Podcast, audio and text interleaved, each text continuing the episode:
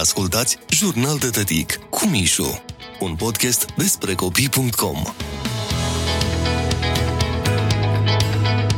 Povești de adormit adulții. De câte ori nu vi s-a întâmplat să adormiți înaintea copilului citind sau povestind? Voi câți elefanți numărați până să vină somnul? Vă rezumați la o singură poveste pe seară sau... Toate ca toate, dar ce te faci când copilul care locuiește cu tine în aceeași casă, în apropierea aceluiași televizor, vrea puțină dinamică presărată în poveștile de nani-nani? Și uite așa, scufița roșie nu mai are de face cu lupul cel rău, pentru că nu mai iese din casă, alegând să-i trimită bunătăți bunicii cu drona. Casa purcelușului cel mic nu mai e dărmată de suflatul insistent al lupului după ce acesta e prins singur hoinărind pe străzi și dus într-un centru de ecarisaj, iar merele lui Prâslea sunt mai bine păzite și decât muzeul Louvre, după ce voinicul montează în grădină un sistem de alarmă antifurt cu senzori.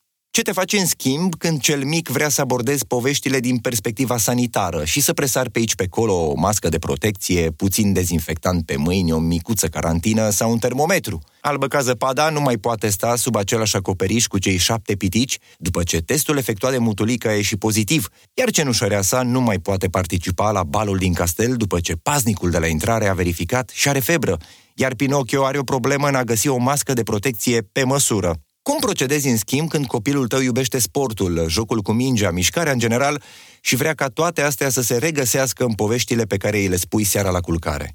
Foarte simplu.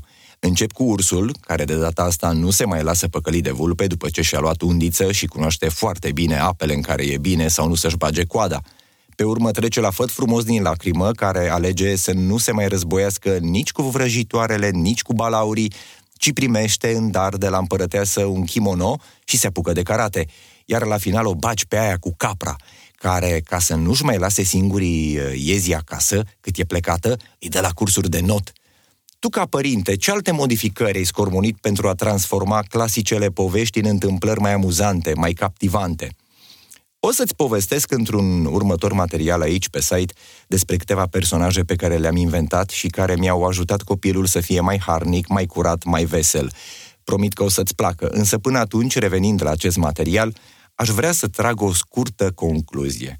Stabilește un program cât mai clar. La început, impunerea regulilor o să stârnească nemulțumiri, însă o să-ți ușureze ție viața, dar și pe a copilului. De exemplu, seara înainte de culcare nu mai citim o mie și una de povești, ci una și bună. În felul ăsta, tu nu ai să ajungi să citești într-o singură noapte o întreagă bibliotecă, iar copilul tău dimineața se va trezi foarte ușor, fără să fie obosit.